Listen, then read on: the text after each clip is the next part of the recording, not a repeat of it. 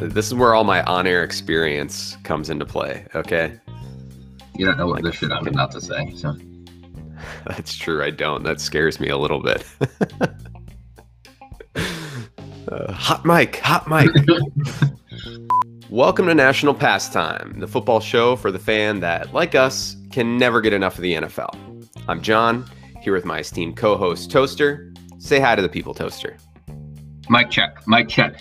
Strahan, Ditka, Evans, one, two, three. Nailed it. Each episode, we'll talk about the latest N F L news, you know, analyze the analysis. You mean analyze the analysts? Something like that. There you go. Uh, we'll bring you original segments and obviously focus on the most important position in sports. You won't hear about our days, especially our Tuesdays, Wednesdays, and Fridays, because we're all about football. Bottom line, we hate small talk, and you won't have to skip the first five minutes of each episode just to get to the good stuff. You'll find us twice a week where you get your podcasts and every day on Twitter at N P T F Ball. So give us a follow.